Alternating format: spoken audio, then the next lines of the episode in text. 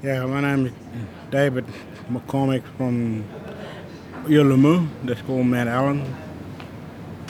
And tell us a little bit about why you're here at the, the forum.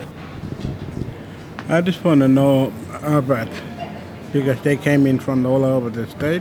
I just want to know more about them, what what's going on, and I need to get uh, ideas of what they do. Are you wanting to have your community of Yuelamu uh, in, invest in renewable energy, things like solar or wind? Is, that important to you? Tell us why. Yeah, it's important for me because my people, some of the people that use the key card, I mean the the power card, I think the solar power is more easier for people like the miracles, the old people. They need that because power card is more expensive, going there and there. Do you think it will benefit your community in terms of cost?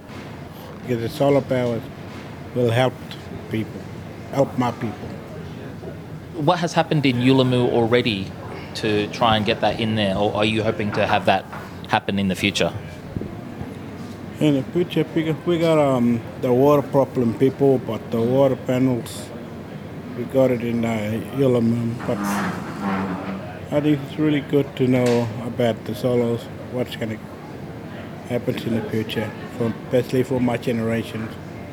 And I suppose, in a way, you're wanting younger generations to invest in this energy so that you can live in a more sustainable environment. Does that make sense? Yeah. Yeah, it makes sense. Yeah. It's really good.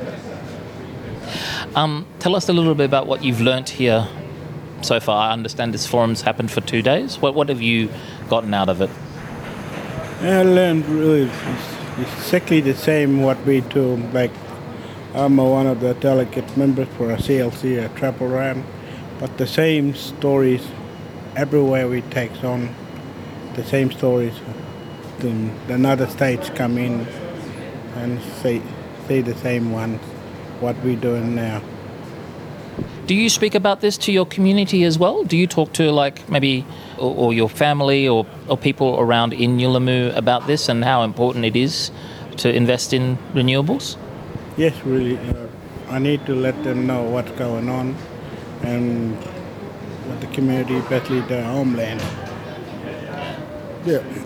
All right. Is there anything else that you'd like to say before I, I finish up?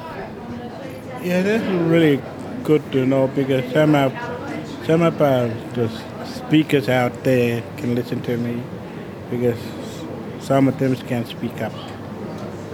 Thank you, David, for talking to CAAMA. All right, thank you. Bye.